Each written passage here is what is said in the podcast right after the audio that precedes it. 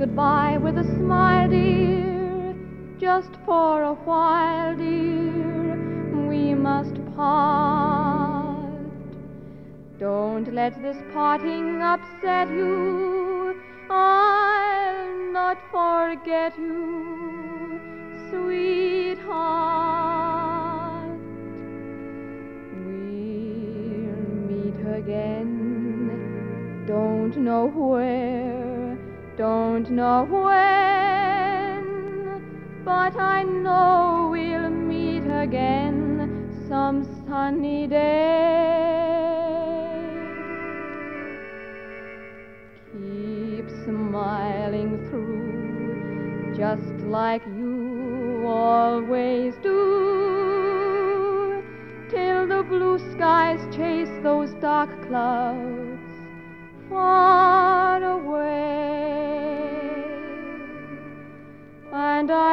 just say hello to the folks that you know. Tell them you won't be long.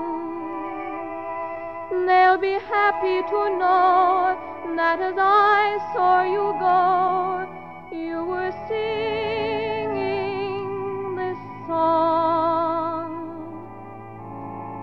We'll meet again. Don't know where, don't know when,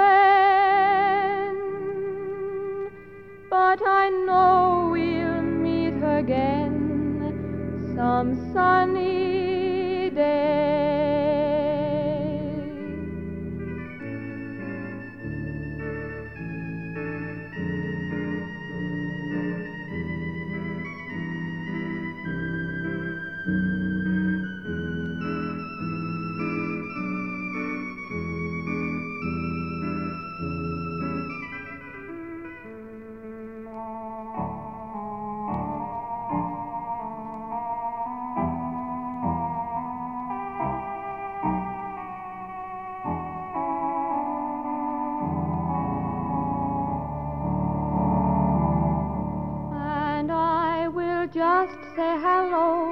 To the folks that you know.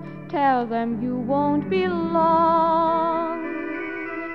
They'll be happy to know that as I saw you go, you were singing this song.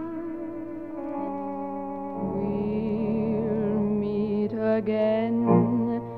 Don't know where, don't know when,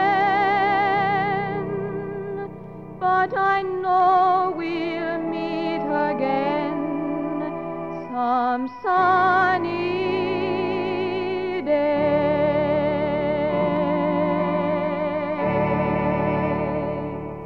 The Force's sweetheart, Dame Vera Lynn, with We'll Meet Again. I'm Patrick Hart. And I'm Ivan Jackson. Friday, May the 8th, 2020, marks the 75th anniversary of Victory in Europe, or VE Day. And this programme has been made to acknowledge the efforts that all of our communities made during the Second World War to secure peace, both in Europe and across the globe. During the show, we'll be sharing stories of just some of the individuals and communities who made significant contributions to the war effort. And of course, we'll be playing you more evocative music from the era as well. The day celebrates the formal acceptance by the Allies of World War II of Nazi Germany's unconditional surrender of its armed forces on the 8th of May 1945.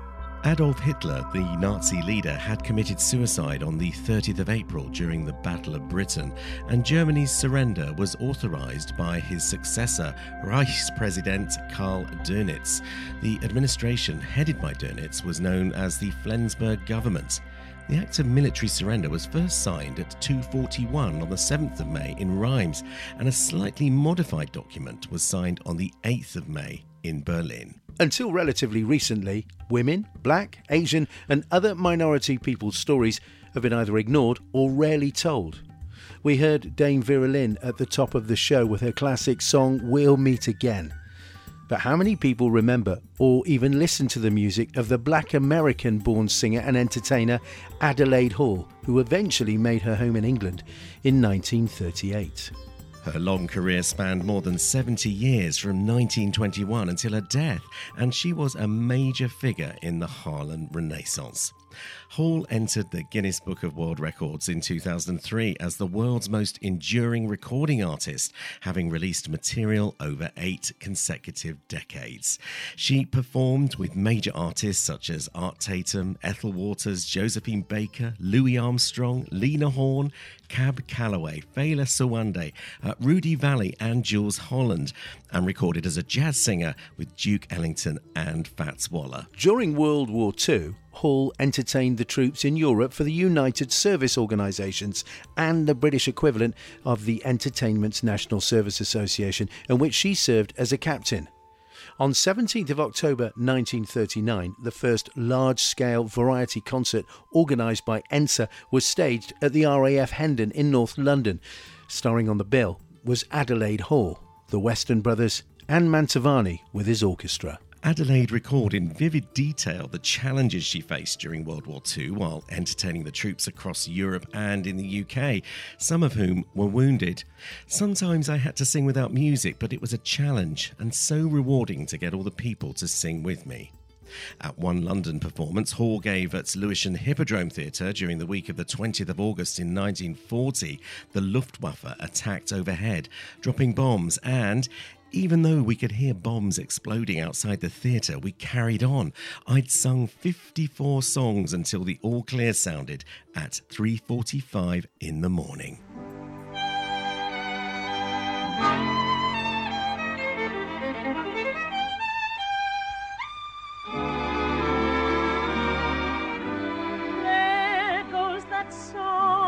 Again.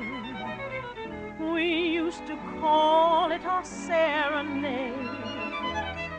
We fell in love when we heard it played over and over and over and over again. I still remember when I sang the words and they made you mine. I'd steal a kiss and repeat each line over and over and over and over, and then we drifted apart. You walked off with my heart. It's funny how one listen just starts me reminiscing. I'd soon forget that yen. I told myself when you said so long. But I was wrong. There goes that song again.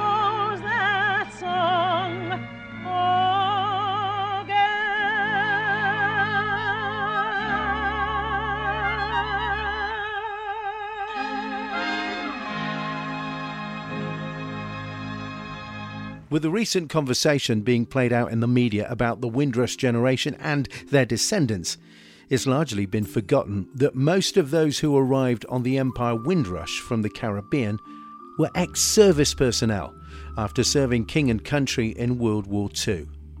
They were invited to Britain to help rebuild a broken country ravished by war. However, people from Africa and the Caribbean were in Britain long before the Windrush and even before World War I.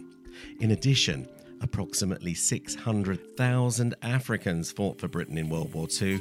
This is the story of just one of them. At the end of World War II, BOM Bukuki had faced deadly combat in the jungles of Burma and survived fearful ocean crossings stalked by submarines.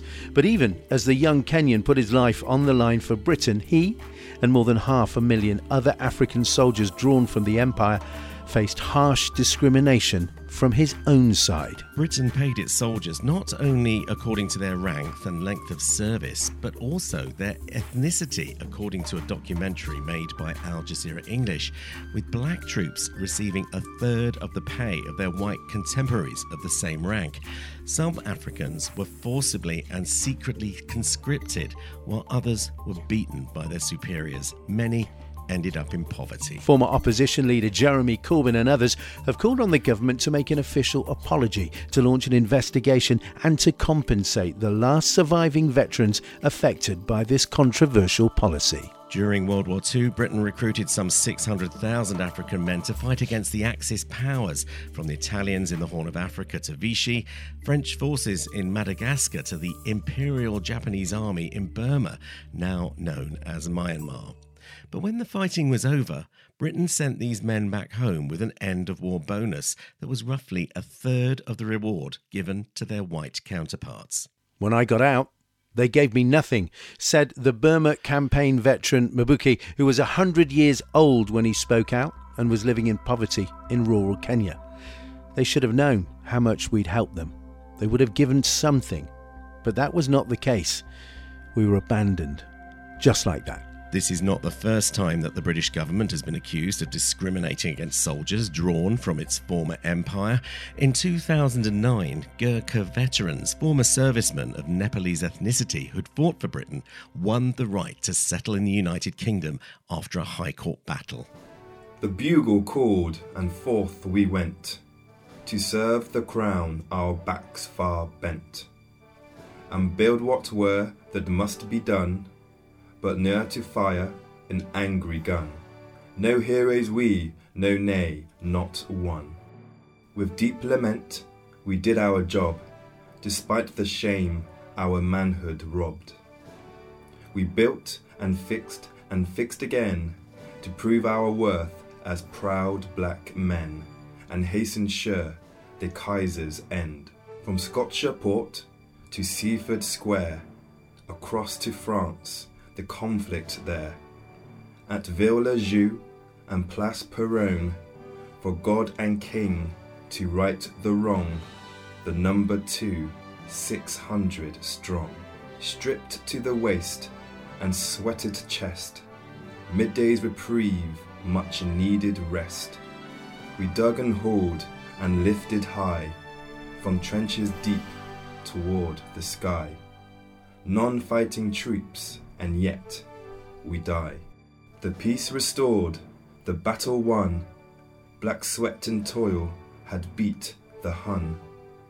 Black blood was spilled, black bodies maimed, for medals brave no black was named. Yet proud we were, our pride unshamed. But time will bring forth other wars, then give to us more daring chores that we might prove our courage strong, preserve the right, repel the wrong, and proud will sing the battle song. Marcus Smith reciting The Black Soldier's Lament by George A. Borden. In the years just before and during World War II, the Andrews sisters were at the height of their popularity, and the group still tends to be associated in the public's mind uh, with the war years. They had numerous hit records during these years as well, including this one.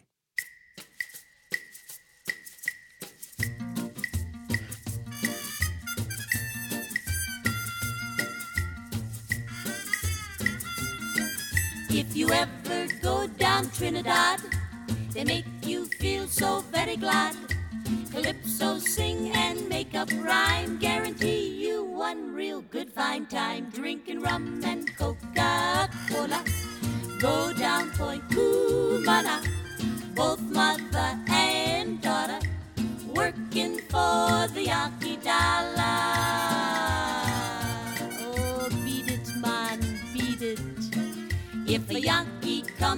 Trinidad, they got the young girls all going mad. Young girls say they treat 'em nice, make Trinidad like paradise, drinking rum and Coca-Cola.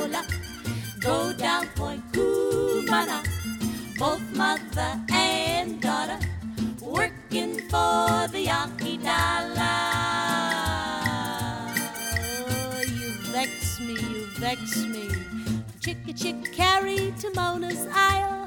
Native girls all dance and smile. Help Socha celebrate his leave.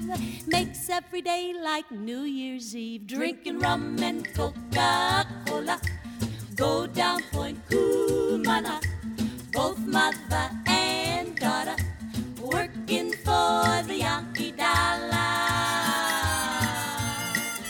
It's a fact, man, it's a fact.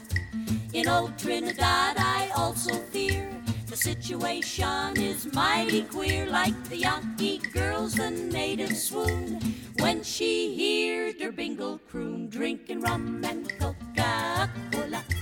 Go down Point Cumana, both mother and daughter, working for the Yankee dollar.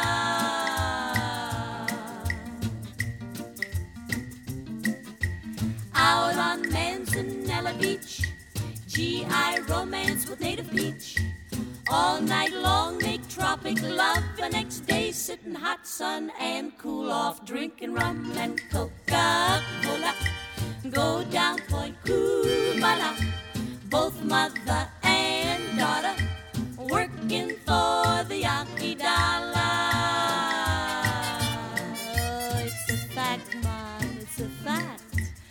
Rum and Coca-Cola. Rum and Coca-Cola.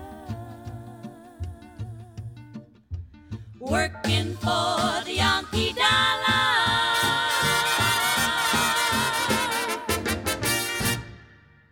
In July 1940, the UK's East African Force had lobbied for commanders to have authority to order corporal punishment as summary punishment, saying, For the punishment of African natives to be effective, it is essential that it should follow immediately upon commission of the offence.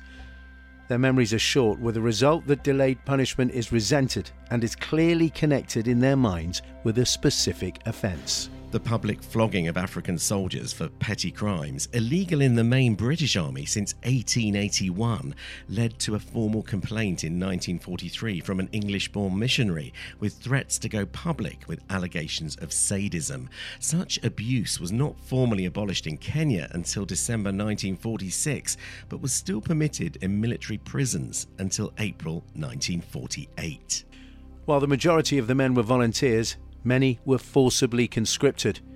During the war, colonial officials were desperate to raise troop numbers, so would often urge local chiefs to find their men, whatever the cost. This resulted in African men being sent to the firing line against their will. Grace Mbite, a 94 year old widow living in the highlands near Nairobi, remembers how one press gang snatched her husband from the village and sent him off to North Africa. Where could you hide? It would just happen suddenly one morning, she said. If you hid, they would just come back another day.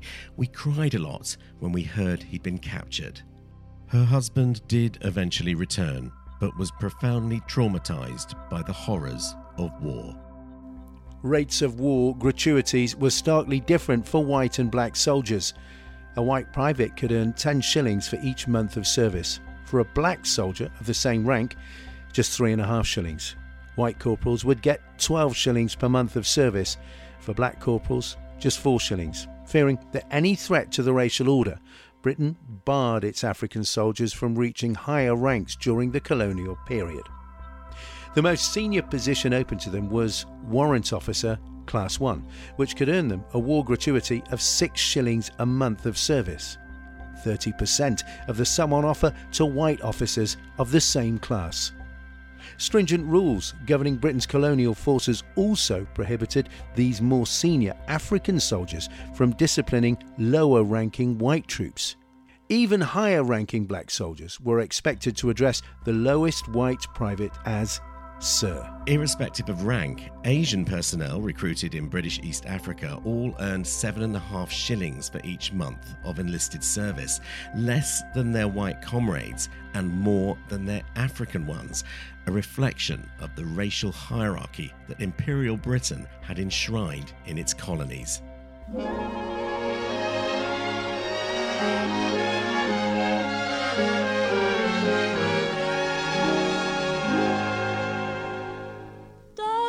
Of boys would storm up. I had to lock my door. Somehow I couldn't warm up to one before. What was it that controlled me? What kept my love life lean? My intuition told me you'd come on the scene. If you listen to the rhythm of my heartbeat, you will get just what I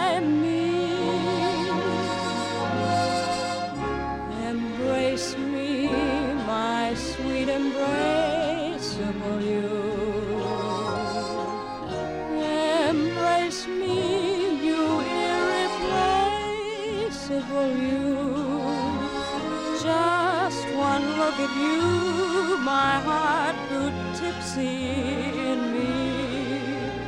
You and you alone bring out the gypsy in me. I love all the many charms about you.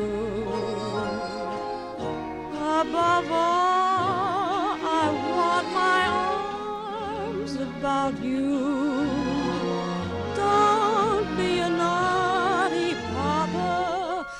Come to baby, come to baby, do. My sweet embraceable. Oh you Embrace me, my sweet embraceable oh you.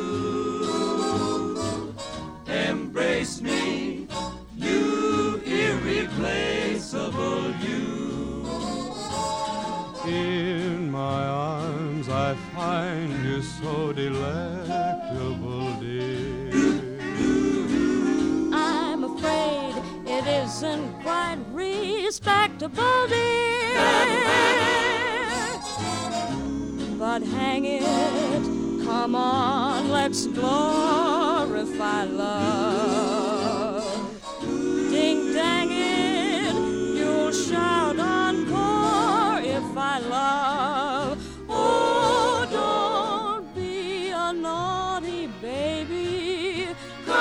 Papa, come to Papa, do. My sweet embraceable.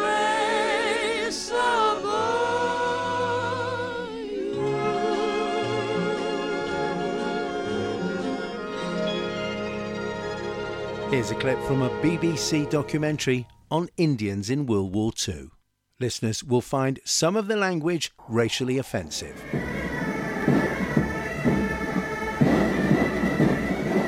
Republic Day, Delhi. Indian troops celebrate independence from the British Crown by beating retreat. But the parade owes much more to British tradition than it does to Indian. Sixty years ago, this was an army under British command. During the Second World War, two and a half million troops from India, Pakistan and the rest of the subcontinent formed the biggest volunteer army in the history of the world. It is an army that some Britons choose to ignore. I can eat what I want, I can drink what I want, I can say what I want. It's a free country. That's why all our troops, our troops, died at Dunkirk. There's no package at Dunkirk, and Anzio, and Arnhem, and Monte Cassino. Lots of black people died in those Not at battles. Dunkirk, my friend. Oh, no. They were- they were the, oh, Co- the no. Commonwealth. My are- brother was at all these places. But the stained glass at Sandhurst tells a different story. During World War II, Indian troops fought across three continents under the Union Jack. They were at Dunkirk, they fought at Monte Cassino. They fought to save British democracy, even though under British rule they were denied it themselves. When Britain declared war on Germany in 1939, the British Viceroy in Delhi told 350 million Indians they were at war too. Their declared policy was that they were fighting for the freedom of the humanity, of humanity. So we used to mock this news that what false statement it is. We are we Indians not human beings? Our uh, leaders, they are uh, fighting for freedom since long, but they throw small crumbs to us and they do not talk of India's freedom. The prejudice went to the top of the imperial government. Churchill did not disguise his dislike for Indians. When in 1942 the Indian Congress Party failed to support the British war effort, Churchill retorted, I hate Indians. They are a beastly people with a beastly religion. He considered Indians as inferior and he considered Indians as corrupt people, unreliable. Churchill distrusted the loyalty of Indian soldiers and opposed a large Indian army. But the few Indian troops who were at Dunkirk in May 1940 impressed British officers with their discipline in the midst of a chaotic retreat. Da, der Engländer ist getroffen. There were not enough British troops to spare to defend the empire.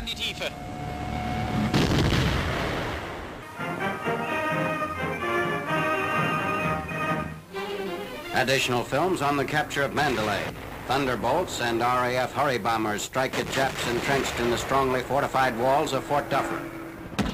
After the capture of Mandalay in March 1945, as they approached Rangoon, the Indian Army met the last fighting division of the INA.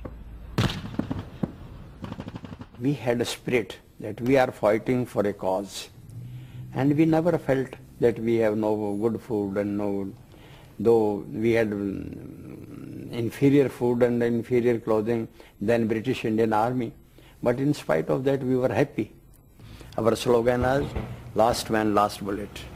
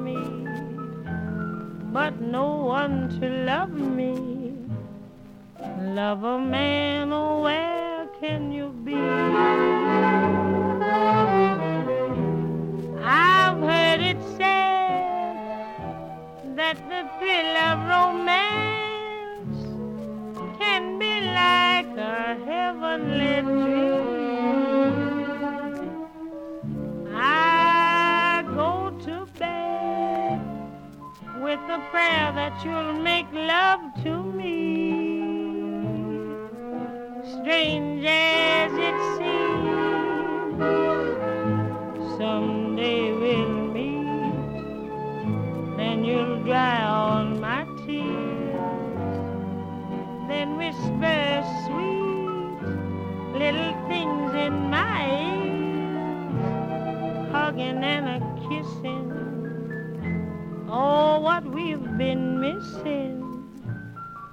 Love a man, oh, where can you be?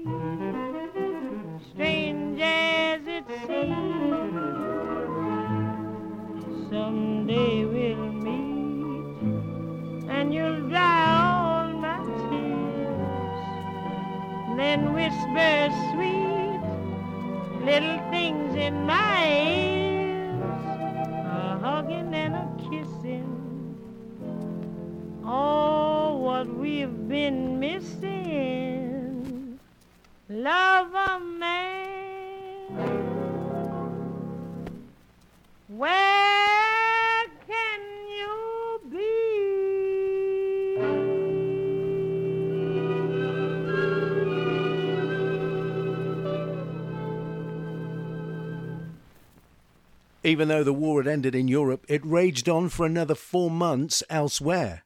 Havildar Lachhiman Gurung won the Victoria Cross while serving with the Gurkha Rifles in Burma in 1945. At 1:20 a.m. in the early hours of the 13th of May 1945, more than 200 Japanese attacked the company position near Irrawaddy River. Gurung was manning a strategically crucial post and tried to throw grenades back where they had come from. But the third weapon exploded in his hand, blowing off his fingers, shattering his right arm, and severely wounding him in the face, body, and right leg. He continued firing regardless and maintained his post on his own until the 15th of May, helping to force the Japanese into defeat. Gurung later said, I had to fight because there was no other way. I felt I was going to die anyway, so I might as well die standing on my feet. He went on to become a prominent figure in the successful campaign led by the actress Joanna Lumley to allow former Gurkhas to settle in Britain.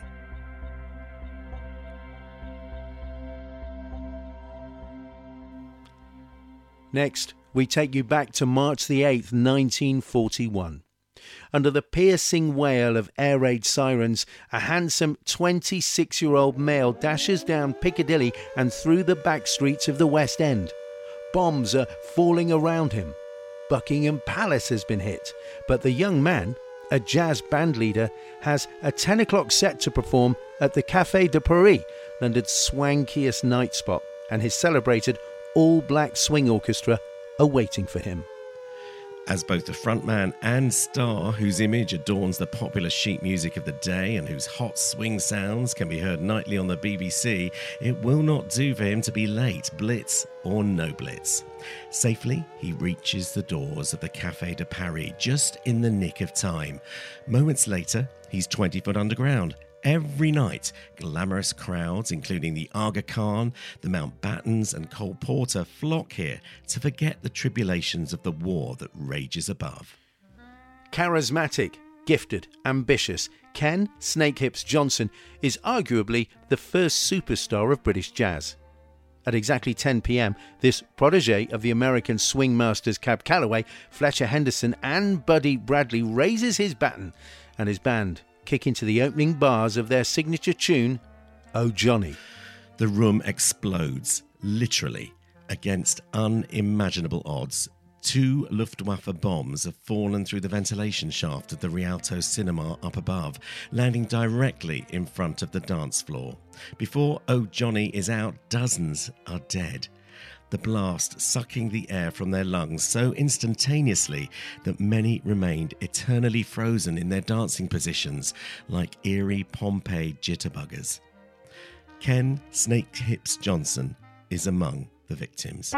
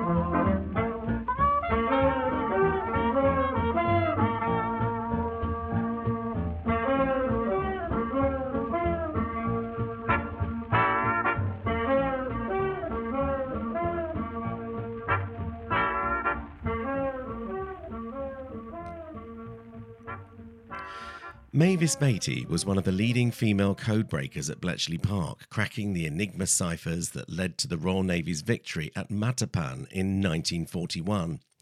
Aged just 19 when she was recruited to the highly secretive assignment, she was one of the great Bletchley break in experts who found their way into new codes and ciphers that had never been broken before. Batey also played a leading role in the cracking of the extraordinarily complex German Secret Service, or Abwehr Enigma. Without that break, the double cross deception plan, which ensured the success of the D Day landings, could never have gone ahead. But she couldn't reveal what she'd done during the war until the 1970s, when the significance of Bletchley Park was eventually disclosed.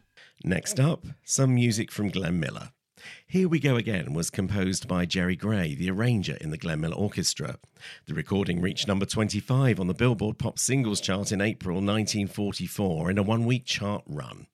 The song was also performed by Glenn Miller with the Army Air Force Band, and the instrumental was recorded at Victor Studios in Chicago on Tuesday, July the 14th, 1942. This instrumental was part of the last recording session by the Glenn Miller Civilian Band due to the dispute between the American Federation of Musicians and the recording companies.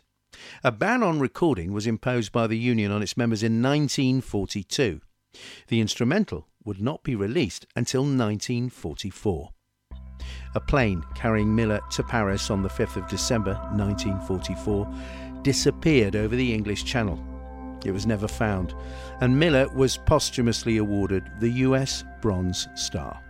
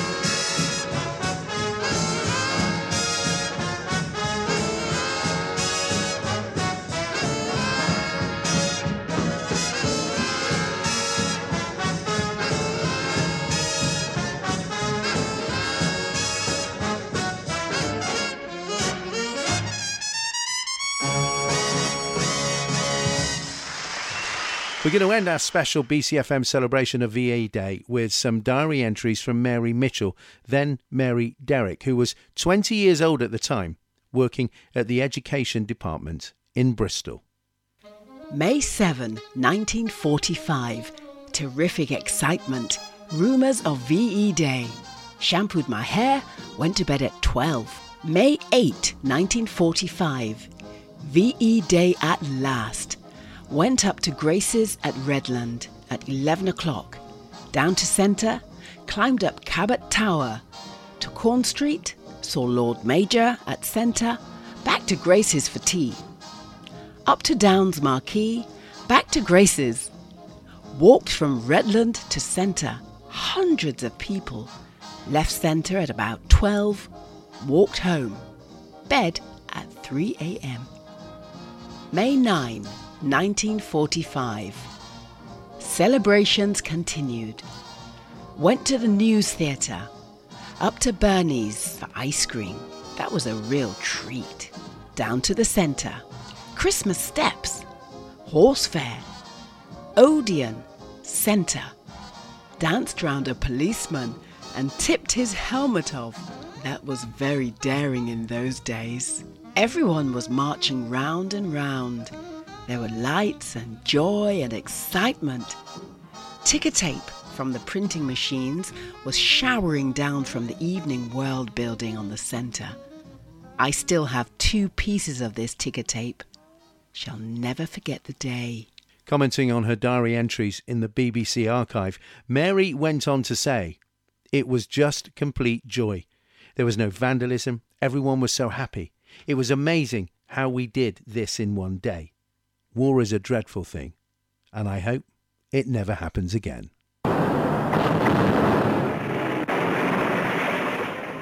In September 1940, Graziani invaded Egypt, but didn't get far. Outnumbered five to one, a largely Indian force of 20,000 men under the command of General Wavell defeated the Italians, bringing the British public news of the first land victories of the war. We were providing them a bit of a boost because of the victory, and that was sadly needed at that time, following Dunkirk. It's not bad, you know, when you, when you think that the Indians were fighting uh, on a foreign soil for the empire's cause, not their own country's cause at all. Uh, their performance was very good indeed, wasn't it? Their loyalty was very good indeed.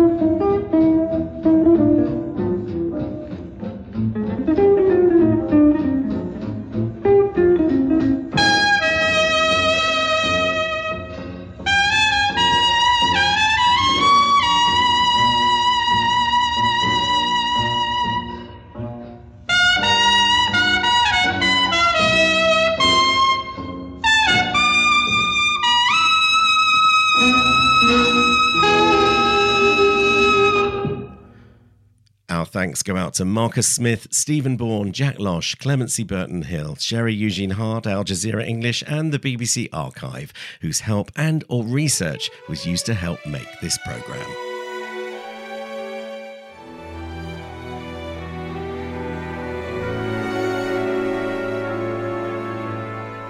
Let's say goodbye with a smile, dear, just for a while, dear.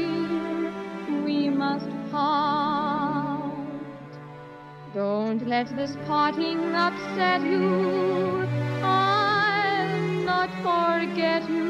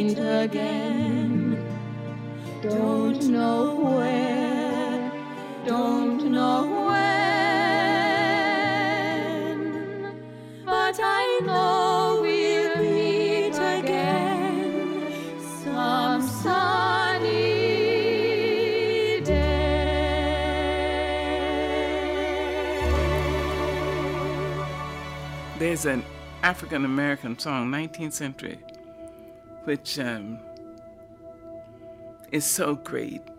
It says, When it looked like the sun wasn't gonna shine anymore, God put a rainbow in the clouds. Imagine. And I've had so many rainbows in my clouds. I had a lot of clouds. But I have had so many rainbows. And one of the things I do when I step up on a stage, when I stand up to translate, when I go to teach my classes, when I go to direct a movie, I bring everyone who has ever been kind to me with me. Black, white, Asian, Spanish speaking, Native American, gay, straight, everybody. I say, come with me. I'm going on the stage. Come with me. I need you now. Long dead. You see? So I don't ever feel I have no help. I've had rainbows in my clouds. And the thing to do, it seems to me, is to prepare yourself so that you can be a rainbow in somebody else's cloud. Somebody who may not look like you, may not call God the same name you call God, if they call God at all. you see? And may not eat the same dishes prepared the way you do, may not dance your dances or speak your language, but be a blessing to somebody. That's what I think.